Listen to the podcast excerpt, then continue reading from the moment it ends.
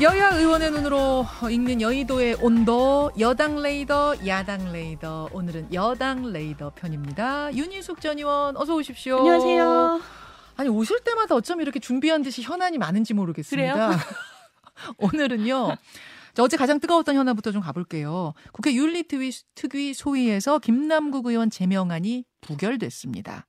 앞서 민주당 정성호 의원 인터뷰 뭐 밖에서 들으셨을 것 같습니다만 결국은 다른 의원들과의 형평성 문제, 그 다음에 총선 불출마 선언하지 않았느냐 그런 거 정상 참작했다. 그래서 이제 부결이 됐다는 건데 어떻게 보셨습니까? 아, 일단 정성호 의원님 말씀하시는 걸 제가 못 들었고 제가 아. 졸면서 오느라고 못 들었고요. 아, 좀 깨워드릴 거. 예, 예. 아, 그런 얘기 하셨어요. 예. 그런데 그 일단 어떤 의원을 제명하는 문제니까 음. 그 당에 저 그 지침이 있었겠죠. 지침이 있었을 것 같은데 아, 당의 지침, 그러니까 이재명 대표는 최소한 이재명 대표 지시는 없었다라는 게 아까 정성호 의원 말씀이셨는데. 어제 저녁에 이 한판 승부 나와서 우리 김종민 의원께서 네. 당연히 당 대표의 지시가 없이 어떻게 그걸 하냐. 저는 그 말이 맞는 것 같아요. 그 동료 어. 의원 하나를 제명하는 문제이기 때문에 당 대표의 지시가 당연히 있지요. 당연히 있습니까? 어, 그건 뭐 당연한 거고. 음. 근데 문제는 그것이 이제 어떤 의미를 가지느냐 그러면 바로 하루 전에 연찬회에서 그 윤리 수준을 국민 눈높이에 맞추겠다 그랬잖아요. 네. 그러니까 하루 만에 그냥 그걸 뒤집는 음. 굉장히 우스꽝스러운 상황이 벌어졌고 이게 지금 그 별로 신경 안 쓰는 거죠. 국민들이 어떻게 아, 생각할지. 국민들 신경 안 쓴 저는 그렇게 조치라고 보여요. 보세요? 예, 국민들을 국민들이 지금 그 그러니까 김남국 의원은 네. 지금 뭐 수사할 부분은 검찰에서 수사를 하겠지만 일단 지금까지 알려진 것만 해도 여의도 알바 청년안이에요. 그죠? 자기 알바. 자기 본업은 투자고 국회에 와서 알바 뛰는 청년이었던 거 아니에요. 그것만으로도 저는 제명 이유가 충분하다고 봐요. 음. 그리고 국민들도 그렇게 느끼고 있고 그런데 아 그거를 이제 덮어줬어요. 근데 저는 그게 뭐 민주당 내에서 뭐 당이 그거를 왜 국민들한테 그런 저 그런 지침을 음. 저 노출시켰냐 이런 거보다 훨씬 더 좀 근본적인 문제는 지금 우리 그 국민들 특히 청년들은 네. 이 사건을 곽상도 의원 50억 클럽 그것의 아류와 같 지 않나 이런 의혹을 많이 갖고 있어요. 곽상도 의원 50억 클럽 문제 터졌을 때도 많은 청년들이 공분했죠. 그렇죠. 근데 그 공분한 이유 중에 하나가 그 이게 뭐냐면 자식을 통해서 예. 자녀를 통해서 이거를 뭔가 뇌물을 받을 수도 있다. 특히 예. 이거는 저 이 기술의 문제상 코인 같은 경우는 뇌물과 돈 세탁으로 굉장히 많이 쓰이잖아요. 음. 블록체인 기술의 그렇죠. 특성이 네. 그런 거고 예. 그렇기 때문에 사실 이거는 이번에 그 권익위의 전수조사에서 어 자녀까지 포함해서 저 그 전수조사를 받겠다라는 것이 지금 위험하잖아요. 국회의원들이 지금 양당이 예. 그 합의해서 그거를 음. 안할 것처럼 그 그러니까 지금 어제 판 어제 그저 결정. 윤리위의 결정은 제 느낌에는 아 이걸 봉합하는 수준으로 가는구나 왜냐하면 이건 민주당의 문제도 민주당의 문제지만 국회의원 전체가 예. 이 문제를 키우지 않고 봉합하는 측면으로 가나 이런 느낌을 저는 받았어요. 아, 잠시만요. 지금 국민의힘은 세 사람이 그러니까. 찬성했는데 민주당은 세 사람 그러니까 반대하고 세 사람, 3대 세 사람 3이었는데 그러니까 그래서 예. 민주당은 욕을 먹어 싸지만 예. 그 뒤에 보다 큰 문제는 예. 이 권익위 조사하고 관련해서 자녀를 다 포함해서 음. 조사를 받을 것이지 한 문제로 이게 가지 않도록 이게 사실은 좀 봉합되는 느낌이에요. 왜냐하면 어. 제 나온 논평이나 이런 것에서 예. 이거를 발본색원하겠다 이런 식의 그 의지가 양쪽에 어디도 없었잖아요. 아, 국회 전체가 이번 기회에. 발본색원하겠다. 여기까지 지금 나가지 못하고 아, 있다. 그러니까 저는 그게 우리 음. 그 청년들한테 굉장한 저 좌절감을 줄 것 같아요. 저 사람들은 음. 원래 저런 사람들 이런 식의 예. 그런 식의 느낌을 주면 사실 근데 지금 양쪽이 별로 겁나는 게 없는 거죠. 왜냐하면 그 일종의 저 합의니까. 나만 점수를 깎이는 게 아니잖아요. 예, 예. 그러니까 나만 도드라지는 게 아니다. 그렇기 때문에 그 차원에 있어서는 양쪽이 그냥 저 마음 편하게 그렇게 음. 가고 있는 것 같은데 음. 그저 청년들 입장에서는 굉장히 화나는 일이죠. 특히 민주당은 이제 김남국 의원 건이 걸려 있기 때문에 그럼 청년층에 상당히 마이너스가 됐을 거다라고 보세요. 그렇죠. 그게 거다. 일, 1차적으로 그런데 지금 이 단계에 왔을 때는 양당이 저는 똑같이 그 똑같아요. 짐을 진다고 봐요. 왜냐하면 양당이 음. 합의해서 그걸 덮는 수순으로 가고 있기 때문에 어. 그저 국민들 입장에서는 아이 저 똑같네 똑같아. 그럼 지금 보일 거예요. 국민의힘이 지금 말씀하신 그 의심으로부터 벗어나려면 뭐, 뭐, 뭘 해야 됩니까, 지금? 다, 가족들까지 그, 다 그렇죠. 신고하자. 적어도 자녀는 네. 그러니까 왜냐하면 자녀 그 지금 우리 코인 인구가 지금 좀 한풀 꺾였지만 한참 때 600만 정도 됐어요. 음. 우리 젊은이들이 엄청 하거든요. 그렇죠. 그러니까 그 저 젊은이를 통해서 젊은 네. 자녀를 통해서 뇌물을 받을 수 있는 이런 통로 자체를 막자. 막는 게 아니라 이때까지 했는지를. 봐야 일단 봐야 아, 되잖아요. 오케이, 오케이. 알겠습니다. 사실 윤희숙 전 의원은 그 부친의 부동산 투기 의혹 제기됐을 때 아예 의원직을 자진 사퇴하셨어요. 그거 무혐의로 끝났죠. 그렇죠. 저는 무혐의, 아버지는 예. 벌금을 좀 내셨어요. 음. 그런데 아예 그냥 의원직 자체를 던져버렸던 분이기 때문에 아마 이 지금 제명 논의를 보는 소감이 더 남다를 것 같아서 질문 드렸어요. 맞습니다. 음. 아, 그러니까 저는 이럴 때 좀 원칙적으로 결정하는 모습을 두 당이 좀 보여주면 좋을 것 같아요. 근데 지금은 음. 이번에 어제 그걸 보고 아, 이 문제를 제대로 해결하겠다라는 의지를 양당에서 다 국민들이 못 보고 있을 것 같아요. 음, 알겠습니다. 그런 이제 안타까움. 아, 정치권의 가장 뜨거운 현안 중에 하나가 이번 주에는 홍범도 장군 흉상 문제였어요. 여권 인사들 중에서도 이 문제에 대해서는 왜 긁어부스럼 만드냐. 아, 이건 건드려서 안 된다. 이런 분이 있는가 하면 또 뭐 장군 출신 신의원 같은 분은 신원식 의원 같은 분은 광복 회장이 그만두시오. 이렇게 또 말씀하신 분도 계시고 좀 이견이 있었거든요. 윤희숙 전 의원은 어떻게 보셨어요? 글쎄 왜 지금 그게 나왔을까가 저 우리 보통 사람들한테는 약간 뜬금없다는 느낌을 주지요. 근데 이 뉴스를 쭉 따라가는 사람 입장에서는 아 이게 그 바로 앞에 있었던 그 정률성 논쟁하고 이게 사실은 연결되는 문제잖아요. 어. 연결되는 문제인데 그 연결되는 문제라고 이 음. 문제를 봐도 정률성 같은 분은 저 6.25 때 우리를 침략했던 침략군의 일원이기 때문에 그 사람을 제도적으로 우리가 기리는 것은 우리 국가의 존재를 부정하는 거기 때문에 나라의 정 체성이나 방향성 측면에서 너무 이상한 일이다라는 공감대가 있지요. 그런데 그 홍범도 장군 같은 경우는 뭐 우리나라 우리 우리가 공식적인 국가로 시작한 이후에 우리한테 뭘 해코지한 게 없잖아요. 그러니까 그 오히려 그 앞에 업적은 우리 교과서에서도 배웠고 그렇죠. 북한 공산당이 만들어지기 전에 이분 돌아가셨죠. 그러니까 네. 그러니까 이분의 얘기를 지금 꺼내는 게 제가 볼 때는 왜왜 그럴까 왜 이랬을까 어. 하는 느낌이 좀 들어요. 왜 이랬을까? 근데 이제 반대한 쪽에 계신 분들, 특히 국방부 입장을 좀 들어보면 이런 얘기를 하더라고요. 그분이 뭐 자유시 참변에 가담했다는 의혹도 있다. 이런 거. 그다음에 우리의 주적이 어쨌든 공산당인데 그분은 소련 공산당이든 뭐든 공산당 이력이 있는 분인데 굳이 육사 교정에 독립기념관으로 이, 이, 그러니까 이전시키자는 의미다. 뭐 이렇게 설명하는데요. 그러니까 육사 교정에 그, 그 교정이 아니죠. 거기가 이제 본관 앞이기 때문에 네. 모든 행사의 이제 중심인 것 같아요. 예, 예.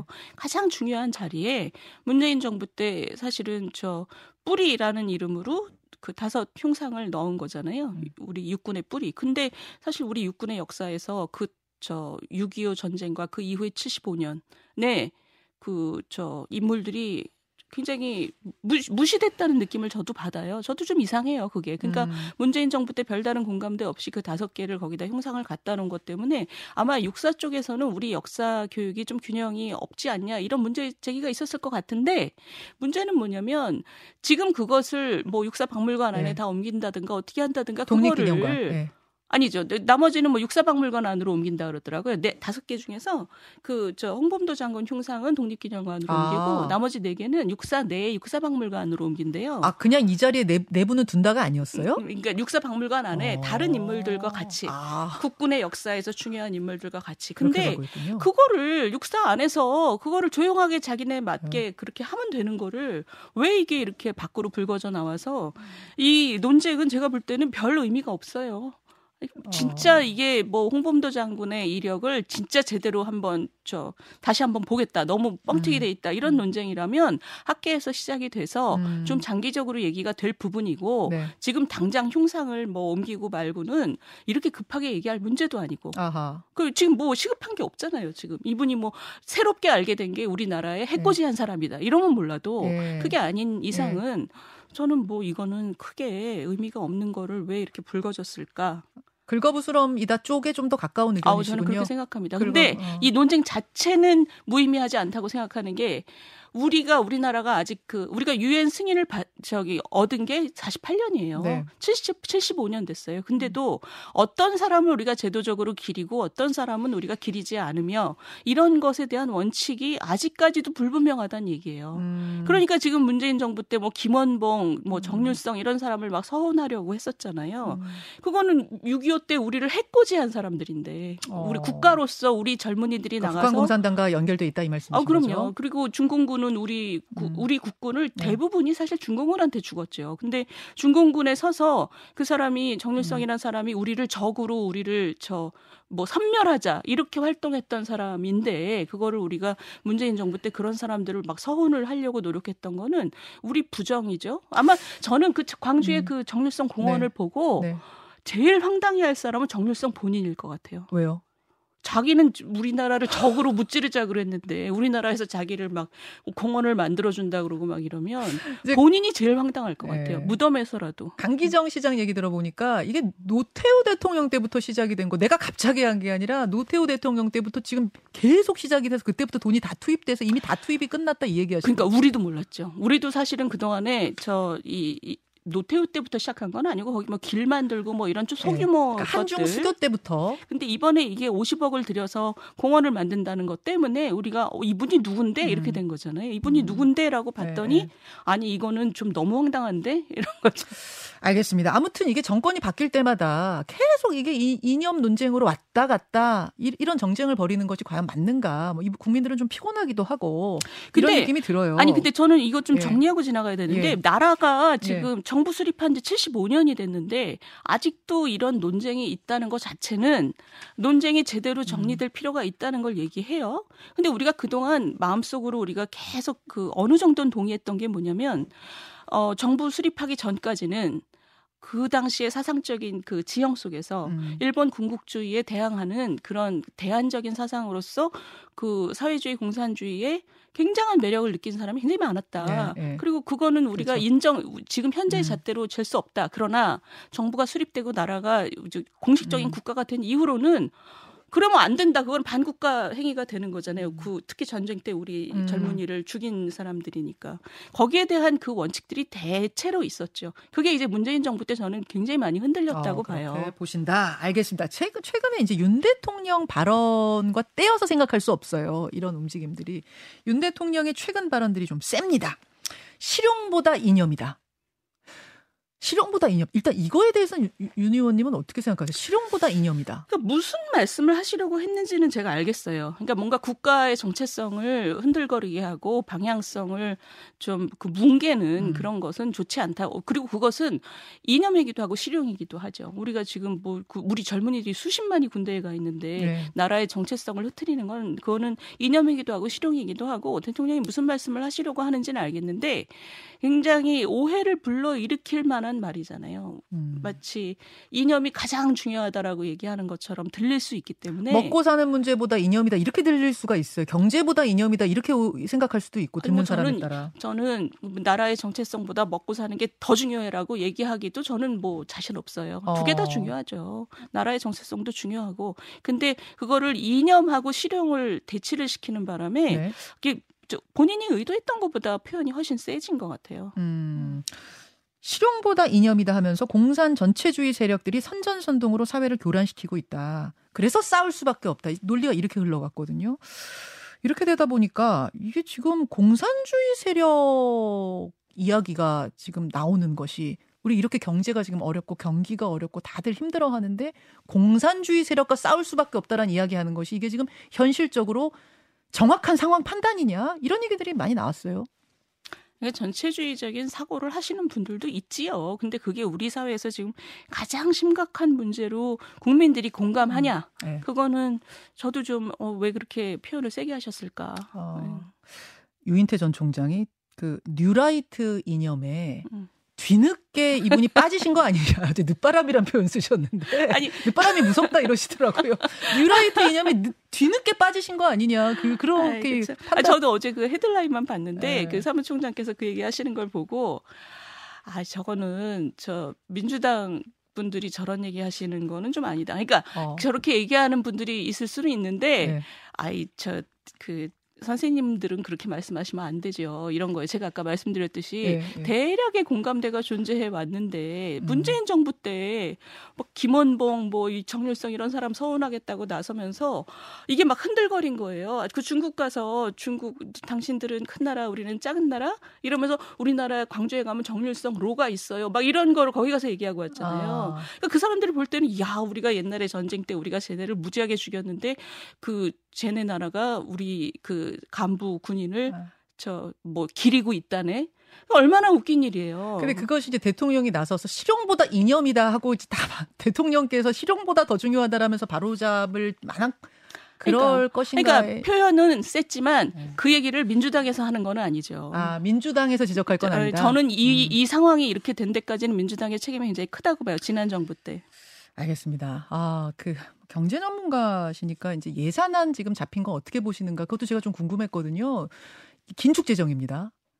항상 예. 글쎄요. 그 뭐 긴축재정이라고 봐야 될지도 저는 잘 모르겠고요. 왜냐하면 지금 우리가 이번에 650조 정도 되죠. 그죠? 네, 네. 그 650조. 근데 그게 불과 6년 전에 문재인 정부 시작할 때 400조였어요. 음.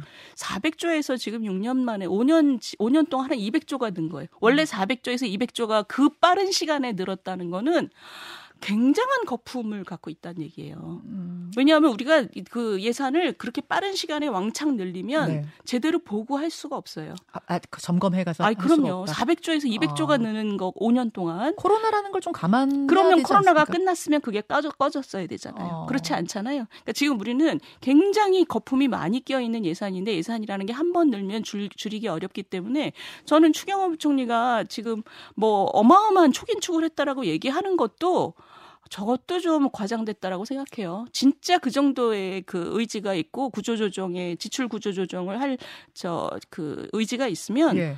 훨씬 더 줄였어야 된다고 아, 더 줄였어야 봐요. 된다고 아, 보세요? 저는 그렇게 생각합니다. 아, 그러면은 지금 증가 폭이 너무 좁다. 증가하긴 했는데 증가 폭이 좁다는데 아예 마이너스까지? 아니 아니 그러니까 이거 우리가 이제 총량적으로만 얘기를 하면 많은 걸 놓치는데요. 예. 어디가 늘고 어디가 줄었느냐를 봐야 되거든요. 그러니까 예, 예. 지금 우리가 경제가 굉장히 안 음. 좋잖아요. 경제가 안 좋을 때 잘 그 이걸 가장 쉽게 해결하려고 하는 사람들이 돈을 넣으면 경제가 좋아질 거라고 얘기를 해요. 근데 음. 얼마 전에 그 한국은행 총재가 5월 달에 그 얘기 했잖아요. 돈으로 돈 써서 해결하려고 하면 나라 망가지는 지름길이다 그랬어요. 어. 그게 사실은 맞는 얘기입니다. 그러니까 지금 이렇게 경제가 안 좋을 때는 어려운 사람들한테 돈을 많이 쓰고 네. 그 그렇지만 이거를 돈을 풀어서 나 경기를 부양한다 이런 식의 마음 자세는 가장 엉터리 정책이에요. 음. 그렇기 때문에 지금 이게 총량을 저는 지출 구조 조정을 어떻게 했는지는 이제 예산 심의 과정에서 네. 이제 더 들여다봐야 되지만 음. 줄일 걸 줄이고 늘릴 걸 늘렸느냐가 사실은 포인트예요. 그게 중요하죠, 사실은. 근데 R&D라든지 뭐 교육 이런 쪽을 좀 줄인 게 아니냐 이런 문제 제기들이 있는 것 같은데. 그러니까 그게? 이제 심의 과정에서 들여다봐야 네. 되는 문제인데 R&D 같은 경우는 사실 그 동안 굉장히 문제 제기가 많았습니다. 아 그래요? 우리나라 예산에서 블랙박스, 카르텔, 그러니까 카르텔이란 말이 유행하기 전부터 R&D는 자기들끼리 나눠 먹는 어. 구조라는 그런 문제 제기가 굉장히 많았어요. 근데 문제는 뭐냐면 지금 이번에 네. R&D를 이렇게 대폭 깎을 때 정말 잘 깎았느냐 는 예산 심의 과정에서 봐야 돼요. 음, 왜냐하면 음. 총량을 줄이는 게 중요한 게 아니라 그렇죠. 정말 왜냐하면 우리나라 가려야죠. 그렇죠. 우리나라 네. R&D는 성공할 만한 프로젝트만 네. R&D 돈 줘갖고 성공률이 굉장히 높아요. 아, 성공률이 높은 R&D는 그렇게 좋은 게 아니거든요. 그렇죠, 그렇죠. 그런 것들을 봐야 그렇죠. 된다. 경제 얘기하니까 떠오르는 장면이 어제 한덕수 총리가 국회에서 택시비 가지고 해프닝이 있었어요. 잠깐 화면 볼까요? 시내버스 최대한. 요금이 얼마입니까? 지금 버스 요금이 한 2천 1,200원이었는데 1,500원을 올랐어요. 예, 혹시 택시비도 올랐는데 얼마인지 아세요? 기본 기본 요금, 요금. 기본 요금을 말씀하시는 네, 겁니까? 네. 글쎄요 한한 천 원쯤 되지 않았나요? 3,800원에서 4,800원을 올랐습니다. 우리 총리님이 이게 되게 중요한 물가 인상 요인이고 우리 국민들께서 힘들어하시는 부분인데. 음, 아, 아니 저는 천 원쯤 올랐어요라고 답하셨다는 기사를 보고 인상이 천 원 됐다 그 얘기를 착각하신 거겠지 했는데 보니까 기본 요금을 말하시는 겁니까? 확인까지 한 다음에 천 원이라고 하셔가지고 지금 천 원인 게 이게 언제 쪽천 원 얘긴가? 좀 놀랐어요. 근데 뭐 저는 이게 사실 우리가 저런 세팅에서 네. 뭐 얼마예요, 뭐 얼마예요, 우리 선거 때 많이 보잖아요. 많이 봐요. 네, 저는 그건 별 의미 없다고 생각하고 무슨 정확히지도 아니고. 아 그렇긴 한데 사실 총- 우리도 이렇게 카드. 이렇게 넣고 다닐 때 네. 지하철 요금할 때 뭐 1250원인지 1350원인지 잘 안 보는 거잖아요. 근데 지금 저 총리께서 관용차를 타고 다니시니까 아마 택시 기본 요금에 대해서 별로 신경을 안 쓰셨던 것 같아요. 근데 저 보통 그리고 이 문서로 보시는 분들은 네. 몇 프로가 올랐는지를 많이 보니까 그러니까 물가 인상률에 얼마나 이게 기여했느냐 뭐 이렇게 보니까 예. 지금 굉장히 우스꽝스러운 장면이 나와요. 아니 그러니까 아니, 버스는 2,000원이라고 하셨는데 택시비를 1,000원이라고 하는 거는 이거는 그냥 관심이 너무 없으신 거 아닌가? 아니 관심의 문제가 아니라 당황하신 것 같은데요. 버스가 2,000원이고 택시가 1,000원이라는 건 말이 안 되죠. 어제 그래서 나중에 또 한, 한수 총리가 뭐 사과라고 해야 될까요? 약간 뭐 이런 표현도 하고 뭐 하긴 했습니다만. 그러니까 오만 거 다 아시는 총리가 자기가 모르는 게 나오니까 지금 당황하신 것 같아요. 아, 예. 하여튼 지금 네. 국민들 먹고 사는 문제가 심각해요. 뭐 그렇죠. 경제 전문가니까 더 잘 아시겠지만 진짜 민생이 어려운 상황 속에서 민생이 너무나 어려운데 정치권이 다른 세상에 있는 건 아닌가라고 느끼는 국민이 너무나 많다는 걸 정말 알아주셨으면 좋겠습니다. 네, 저한테 목소리를 높이시니까 막 반성이. 현직 의원은 아니십니다. 죄송해요. 제가 윤 의원님한테 따질 일은 아닌데 갑자기 좀 울컥해가지고. 네, 예, 맞습니다. 맞는 말씀이세요. 네, 네. 그 부분에 대해서 다들 관심을 좀 가지고 정치권이 뭘 최우선으로 봐야 되는가에 대해 고민해 주십시오. 윤희숙 전 의원님 오늘 귀한 시간 고맙습니다. 감사합니다. 여당 레이더였습니다. 김현정의 뉴스쇼는 시청자 여러분의 참여를 기다립니다. 구독과 좋아요, 댓글 잊지 않으셨죠? 알림 설정을 해두시면 평일 아침 7시 20분 실시간 라이브도 참여하실 수 있습니다.